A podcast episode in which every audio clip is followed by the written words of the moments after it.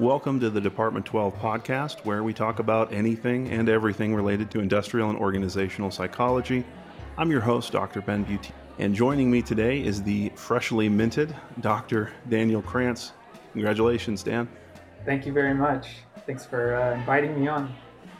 So, as we speak, you are just one week removed uh, from your, your dissertation defense. My first question is How are you feeling right now? Feels good a, it took took a while to to finally get it done. So I was yeah definitely a great feeling. Uh, right when they said you pass. Yeah, it is. It is pretty great. You still have the new doctor smell. So, everyone who earns a PhD has a story to share uh, about it. But some stories are more interesting than others. And unfortunately, what makes a story interesting is the difficulty and uh, the conflict and the obstacles that you have to overcome. And I think that you, in that regard, maybe have a more interesting story than most of us. For now, I want to rewind the tape and go all the way back to where and when you first learned about IO psychology. So, how did you find out about this field?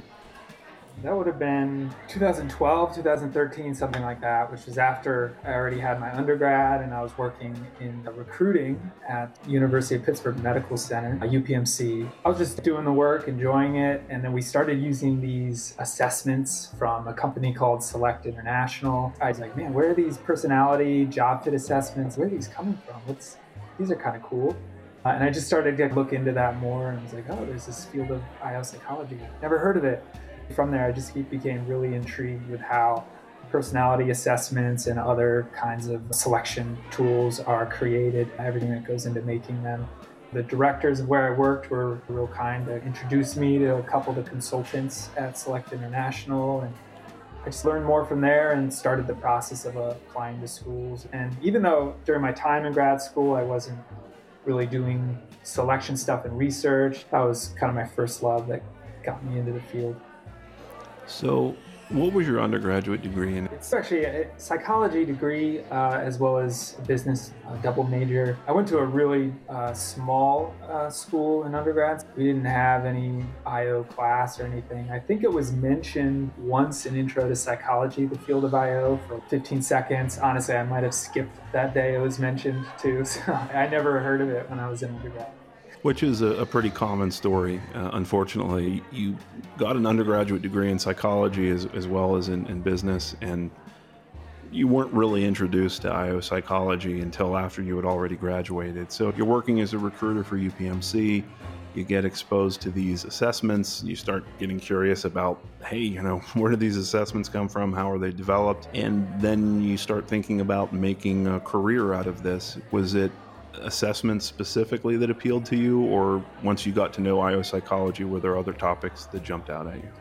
Yeah, it was definitely, it started out of like, oh, selection, this stuff's really cool. But as I learned more, I became interested in a lot of other areas as well. I ended up you know, get, getting accepted at University of Akron, and my advisor, Dr. Jim Diefendorff, he's big into emotional labor field. He's done different research with, with nurses, and because I worked at a medical center recruiting nurses, that's what attracted me, me to him as well. And there's just so many areas starting at that point like, oh, this is a a big deal as well, looking at how people manage their emotions, manage stress, how to maintain healthy levels of engagement without burning out. Once I realize the importance of something, I find it interesting. And so, you know, even how we manage performance, how we train and develop people, which can also help things like turnover and burnout as well. And so, really spread out from there as I learn more about the field. When you applied to schools, was the thought right from the start, I want to get a PhD in this, or did you consider maybe just doing a master's and then changed your mind later? I pretty quickly zeroed in on a PhD. Part of it was for practical reasons of like a lot of master's programs you have to pay for. There's more PhD programs that you're funded for and already having a job I committed to. If I'm going to go in 100% into this, I'm going to go all the way. The master's programs, they're not quite as research focused and I was really curious to see that side of things at a, at a very deep level. I always enjoyed statistics, even though I wasn't getting a chance to use that skill at all as a recruiter. And so I knew as well the best training for that would be through a PhD program. You decided that, look, if I'm going to do this, I'm going to go all in. I'm going to find a program where I can get funding to do this and, and make it my full time career while I'm doing it. And then the, the other focus is is research based. So you knew it wasn't just about getting those initials after your name or specifically related to some career outcome you wanted. There were things you were interested in, and you knew that getting into the statistics and the research design and all that kind of rigor that comes with a research degree is what you needed to really find that out back before I started applying, I had always just assumed, oh, PhD is for smarter people. I'm not smart enough to pursue something like that. And it really took those conversations and interactions with the consultants at Select International to build up a just a knowledge and awareness that oh this is something i can do. You know people with phds are nothing that special. I especially know that now that i have one. You don't have to be a genius to get one. You know hard, a hard work ethic is much more uh, yeah, I had a conversation with an instructor pretty early on in my program as well, and she just said something to me that it, it will stick with me for the rest of my life. She just said, it, "It's not about being smart enough. You're, you're smart enough because you're here. Uh, it's not just like the smartest people that are going to get through a program. It's more about being a particular kind of crazy." And I don't use that word in a, a negative, pejorative sense towards mental health issues. That's not what she meant at all. Mm-hmm. Uh, she just meant that you have the kind of motivation that is going to ensure that you stick with this despite all the setbacks, despite how hard it is and how many trade offs you have to make in your life. Uh, if you're the kind of person that's going to do that, then you're probably going to make it through. I'm wondering, you start the PhD program, what's going on in your life outside of your academic career? When I first started, I just got married. That was the big thing at the time when I first started the program. So moving from Pittsburgh to Akron, Ohio, and that was it at the time. It was, it was pretty simple back then. When you think back to that time, what was required of you to step into that world full time, how important was the support of your spouse at that point? It's funny looking back because uh, my wife actually, she was working at that time for a startup and so really wasn't having a regular income because it was like a true like startup startup. There's not much money there. They're not they don't have like big series A funding coming in right now. So it was kind of a commitment at first of we're definitely going to be living cheap. Cheap. We have a, a little bit of savings. We're each going to fully support each other to pursue the thing we want to pursue, whether it's me, you know, doing the schooling side and her helping get this startup off the ground and just making it work with what we had. So it was a, a, team effort, and if you both weren't supporting each other, it probably wouldn't have worked out that well for either of you. It would have crashed and burned at some point. I'm assuming that at the University of Akron, it follows a traditional kind of path where you have coursework and then comps of some kind, and then you're working on the proposal and writing the dissertation, and then finally getting to the defense. Is that fair assumption? Yes. So when you think on your coursework, is there a particular course that stood out in your memory? Like, wow, that was that was really influential, or that really changed the course of my life? Or just anything that was like, wow, this is really hard or, or a lot harder than I expected it to be? Good question. Uh, I think it was during my second year, it was a more specialized class can't quite remember the name of it, but a lot of it was focused on emotion regulation, control theory, areas like that. One of the things that pretty common in, in courses is that you build up your big project during the course, you're building up a research proposal to present that you write up. That was the first time of really going through that whole process and submitting it for me. And it was a lot harder. I, remember going in, I was like, I kind of had an idea of what I wanted to do. I was like, all right, all right, I think I got it. This isn't going to be too bad. And the whole process of dotting all your I's, crossing all your T's on the exact theory that you're using to present your argument, talking about any competing theories and everything, it was just a lot harder uh, than I, I thought, and harder in a good way. It, you really have to dive in and, know your stuff to bring a good proposal and a good research study to the table. And then at the same time, to answer your the first question you had, it was in that same class learning about different motivation theories. Specifically, my thesis ended up being kind of centered around self-determination theory, which is focused on you know, need satisfaction, the different needs that really play a role in, in, our well-being. And I had never really thought from a framework like that before. I, I'd say more naturally, it was kind of more like goal setting theory is how I thought. And so getting a very different perspective on worker motivation, focused more on thriving and well being as opposed to just performance and goal setting, was a very different way of thinking for me.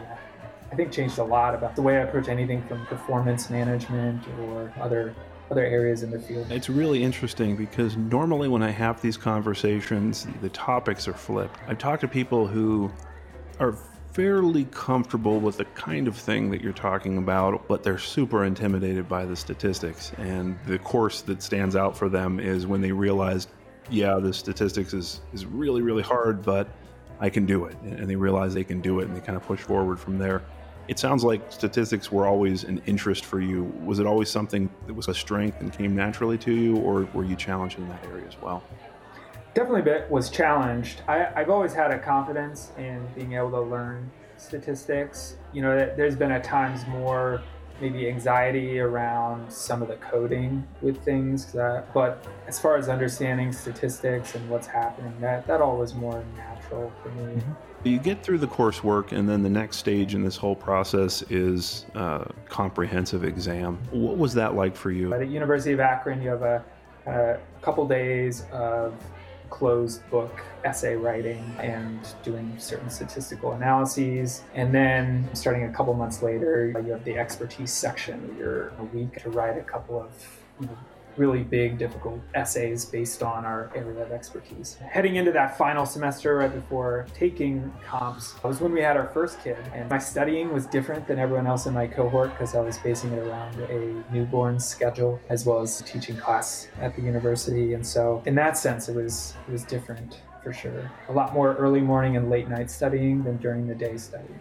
Yeah. Were you intimidated at all by the, the comprehensive exam, or did you feel like I got this by the time it came around? I think I was opposite of most other people in my cohort in that the closed book comprehensive exams, I did not have anxiety about those. Very little, I guess. I was always confident in the the expertise part, the week long writing, was more anxiety provoking for me. Partly just because you have a week to do this, and you always know as you're writing this these large essays that your your work can be a lot better, but there's not really time to make it perfect. And so, mm-hmm. you know, you have to settle at some points as you're, you're writing. You get to a certain point where you're like, okay, this is done. You know. yeah, yeah, and the comps part is like you know you have a certain number of hours to just brain dump information and i don't know i guess i guess the brain dumping thing of like oh it's going to be done in four hours like it kind of sucks in the moment but uh, it's about to be done it's in a couple hours so it's fine. It's kind so of my perspective. you've gotten through the coursework you've gotten through the comprehensive exams and you're married you've got a newborn and you're teaching so, are you teaching right from the very start of this program all the way through? They start us right away with teaching intro to psychology. And so, there's like a, at the University of Akron, there's a, before the actual program starts, it's about a month or two of training to get ready to teach the course. And then once the program starts, you're teaching. I think is appealing to a lot of people because it's a way of paying the, the bill, right? But I wonder, did your teaching experience influence your scholarship or your own graduate work? I love teaching, especially when I got to teach statistics. The process of making statistics understandable to people and interesting to people that a lot of people weren't in the program were kind of intimidated by statistics, meaning in the undergrad psych program there. So I love that process. One of the things that really stuck out to me during the training to teach was different different ways, I guess, that I guess racial differences in how, if we compare white to black, how black Americans uh, or black students are a little bit less likely to seek help from teachers. And that's that was one of the things that always stuck out to me. Okay, if I'm going to be pursuing, you know, equity in the class, I can't really treat everyone the same. You know, I need to to realize, you know, really take people from an individual level as to what they need to succeed and putting in specific efforts to specifically with black students to, to make sure that they are comfortable approaching me with questions and that I approach them and make sure that they're that they're doing well that I can uh, help answer things that they're struggling with. And so specifically intervening in areas that the research was showing hey this is where some there's some racial differences here and where certain groups struggle more than others. And making sure I'm making an effort to intervene in those areas and not just treating everyone as oh this is my class I'm going to do this way of teaching with everyone. Did you have any trouble making the shift between teaching at the level that you need to teach undergraduates intro to psych or stats to the more rigorous level that you're dealing with the same subjects but at a much more you know detailed and rigorous level as a graduate student there definitely is that struggle at first you know with statistics for example realizing those concepts that are second nature to a lot of io people of like something like standard deviation or a normal distribution and making that understandable to people that have no statistical background, you really have to take a step back and put yourself in their shoes to see where they're coming from. Another learning point with statistics specifically was that something that I thought would be easier to pick up and something I thought would be harder for students to pick up was often reversed. I realized pretty quickly don't make assumptions, start from the ground up with everything. So you get through comps, you pass them obviously, and now you're into writing a proposal mm-hmm. for your dissertation. What was going on for your life academically and personally during that time? I was after comps. That year I stopped teaching uh, and I had a uh, job in an HR department instead, so a bit of applied experience instead. Because our first kid was a, a year old then, year two old, a year old, I guess. And so my life at that point, uh, those are the main things. I still had a couple extra courses to take at that time, and then you know mixed with the job and the kid, and then my wife had just changed careers, so she, she was switched into a software development. She kind of you know taught herself how to how to develop, and was just starting in that field at that point.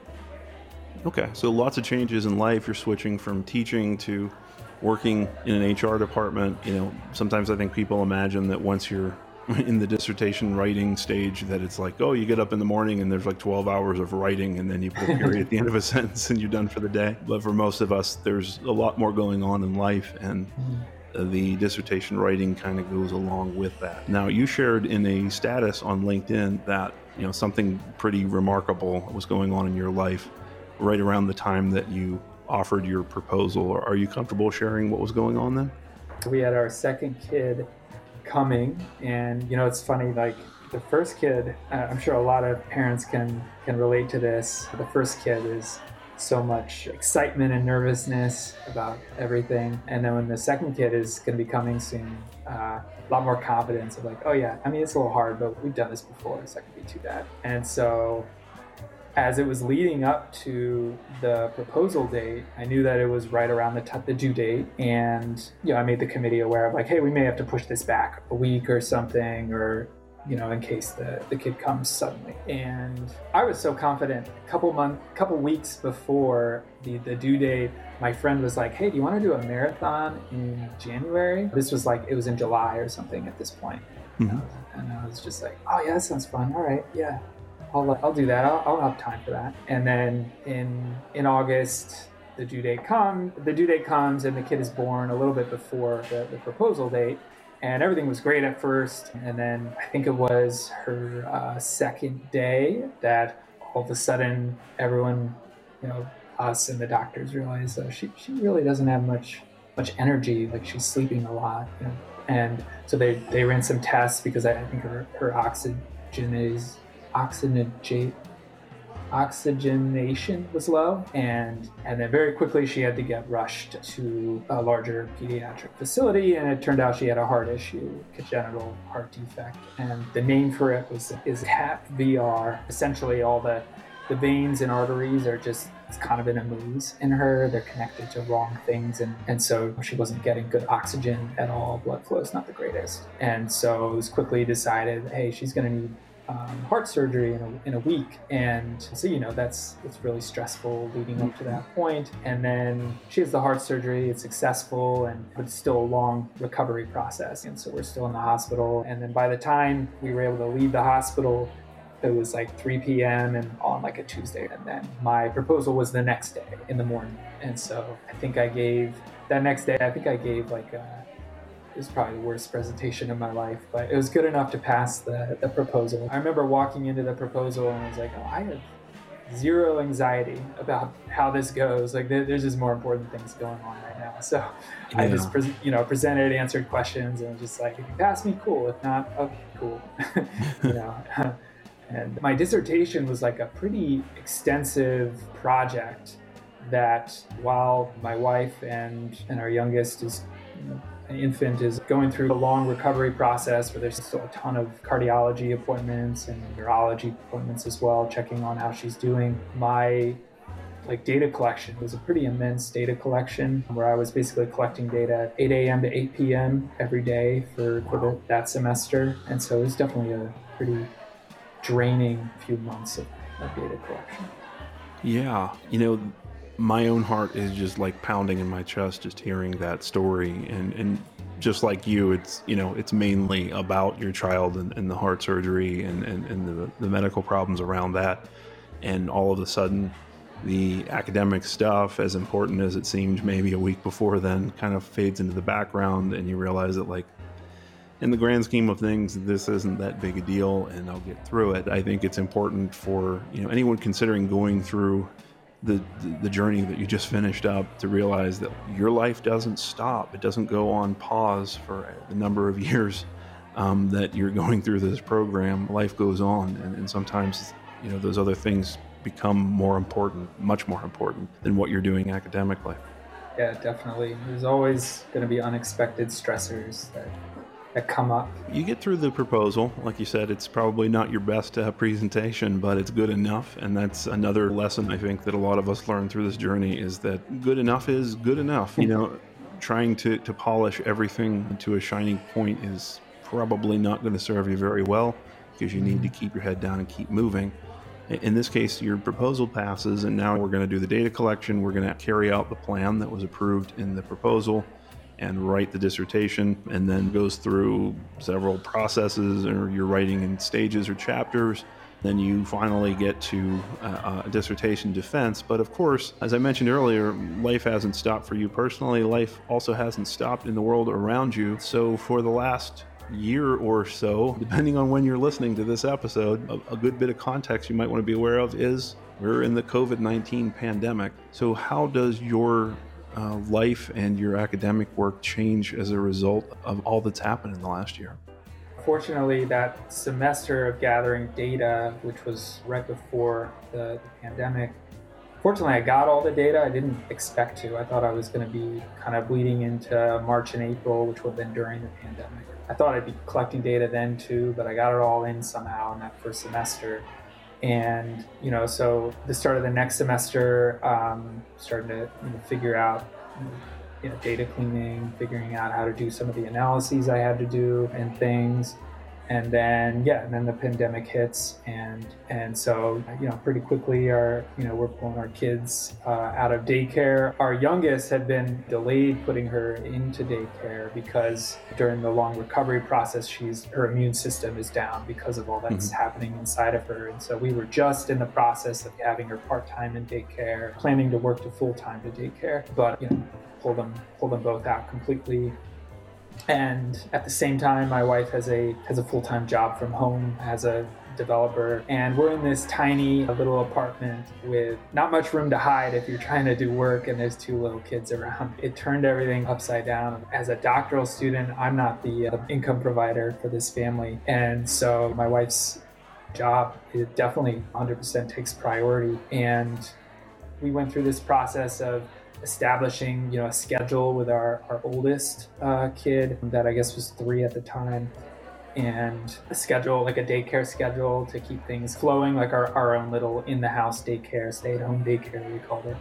And and doing all that it quickly became pretty difficult I think to get regular work done and I really had to start being like, okay, one step at a time. You know, they're napping for 45 minutes here. I think I can figure out this one next thing, and then you know, because a lot of dis, a lot of the dissertation, it really you really have to get into deep thought to do it. It's mm-hmm. hard to hard to make progress sometimes if there's you know a lot of distractions all at once. And so yeah, it really I guess became a a balancing act where definitely the, the kids and and just keeping kind of good family well-being was the more important part than getting my dissertation done as quickly as possible. You made a good point about so much of the work that you have to do requires deep thought, concentration, uninterrupted time. And this whole process was designed for full time students who live at a university, but most of us don't find ourselves in that position where we have hours in a university library of uninterrupted time. So you had to learn to fit that work into the small spaces where it was available. And that's probably a, a skill and ability that's going to serve you well uh, for the rest of your, your career and your life as well. So, very hard times, but sometimes we you know, adapt and surprise ourselves at how well we can adapt. And it sounds like you found a good way through that and found a balance point among a lot of competing priorities and got to the dissertation defense, which was about a week ago. And now you've exhaled. You're feeling pretty good, I'm sure, about what you've accomplished, and, and rightfully so, and, and proud of, of, what you've done. And I'm sure grateful for the support you've had uh, from your spouse. What's next for you?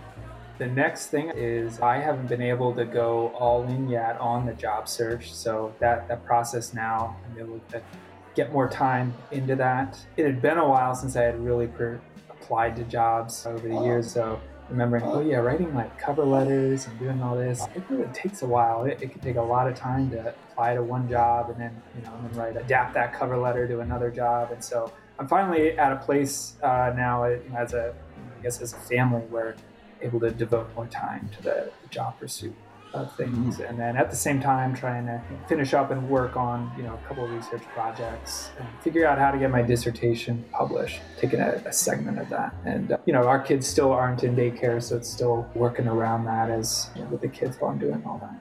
And you know i think you, you point to something that's unique to applied fields like ours is that we can't disappear entirely into one world either academia or you know the I want to wish you the, the best of luck in your job search. H- hearing your story, you seem like the kind of person who's going to do great, that you have a, a great sense of perseverance and, and, being able to adapt to changing circumstances. So here's one more changing circumstance for you and, and back in the world of full time employment. If you could give some advice uh, to anyone listening who is where you were when you were doing that recruiting job at UPMC and just getting interested in IO psychology and thinking about maybe I want to go into a PhD program in this. What advice would you give that person? I'd say one thing I think I, I, learned as I went through it is to stop focusing on the the end goal at the into the five years for me a little, you know, a little bit longer of getting you know the, the, PhD and then starting your life with your new education. Don't focus on that. Focus on what you're going to be enjoying while you're in grad school, specific things in the research that you're excited to learn, specific applied experiences. Focus more on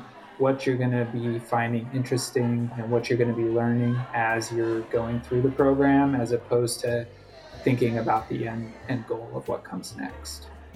Great advice. Well, thank you very much for taking the time to talk to us today, Dan, and I wish you and your family the best. All right, thank you very much for having me.